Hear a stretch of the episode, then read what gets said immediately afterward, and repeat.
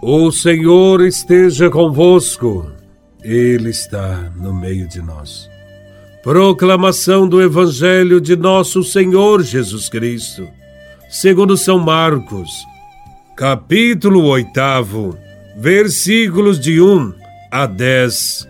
Glória a Vós, Senhor.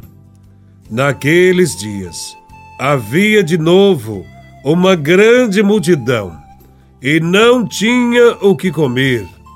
Jesus chamou os discípulos e disse: Tenho compaixão dessa multidão, porque já faz três dias que está comigo e não tem nada para comer. Se eu os mandar para casa sem comer, vão desmaiar pelo caminho, porque muito deles vieram de longe. Os discípulos disseram: Como poderia alguém saciá-los de pão aqui no deserto?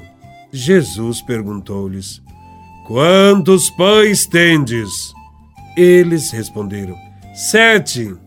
Jesus mandou que a multidão se sentasse no chão. Depois pegou os sete pães e deu graças. Partiu-os e ia dando aos seus discípulos, para que os distribuíssem. E eles os distribuíam ao povo. Tinham também alguns peixinhos. Depois de pronunciar a bênção sobre eles, mandou que os distribuíssem também. Comeram e ficaram satisfeitos, e recolheram sete cestos com os pedaços que sobraram. Eram quatro mil, mais ou menos. E Jesus os despediu, subindo logo na barca com seus discípulos. Jesus foi para a região da Dalmanuta. Palavra da salvação. Glória a vós, Senhor. No Evangelho, vemos Jesus no deserto, seguido por uma imensa multidão de pessoas. O deserto serve para educar o povo. Lá, privado de qualquer segurança humana, o povo aprendeu a confiar somente em Deus. Também os discípulos devem fazer esta experiência e aprender a confiar em Deus e em Cristo. No deserto, Jesus, antes de tudo, sente compaixão por toda aquela gente que o segue. Não se trata de um vago sentimento. Ele sente uma profunda compaixão diante das necessidades dos irmãos e parte para uma ação concreta.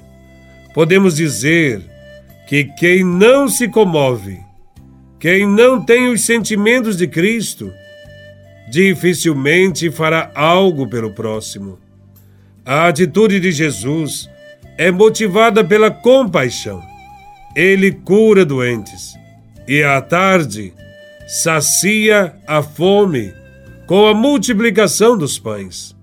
Como se pode observar, Jesus não se limita a fazer discursos e mais discursos, prometendo orações miraculosas ele se esforça de maneira concreta para resolver todos os problemas concretos do homem.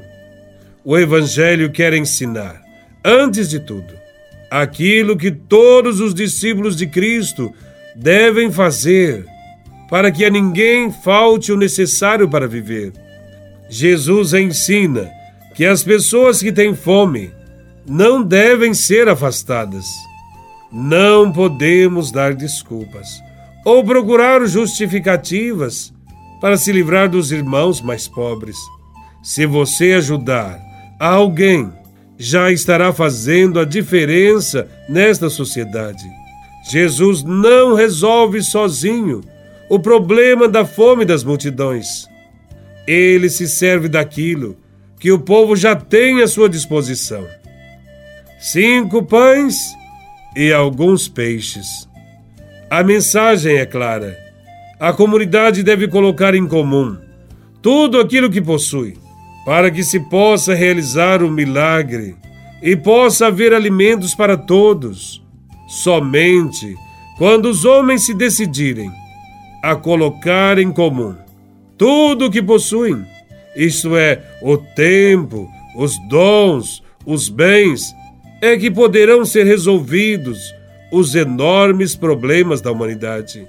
Enquanto cada um se comportar de modo egoísta e pensar só em si mesmo e nos próprios interesses, no mundo haverá sempre grande riqueza para alguns e situações de extrema miséria para outros.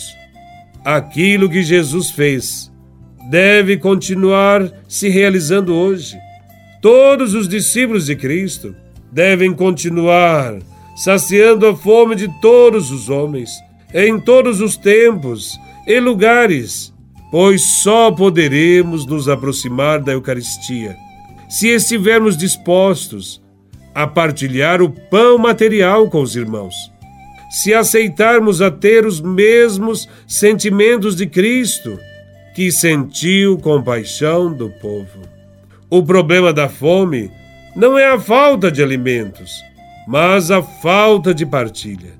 Para Jesus, não basta matar a fome somente na hora que a pessoa está faminta, mas é preciso organizar a comunidade de tal maneira que ninguém chegue a passar fome.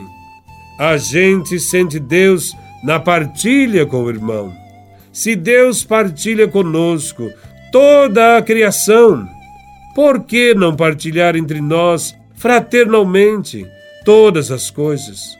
O milagre deste evangelho não foi tirar pão de onde não havia pão. O milagre foi fazer sair pão de onde havia pão para partilhar. Louvado seja nosso Senhor Jesus Cristo, para sempre seja louvado.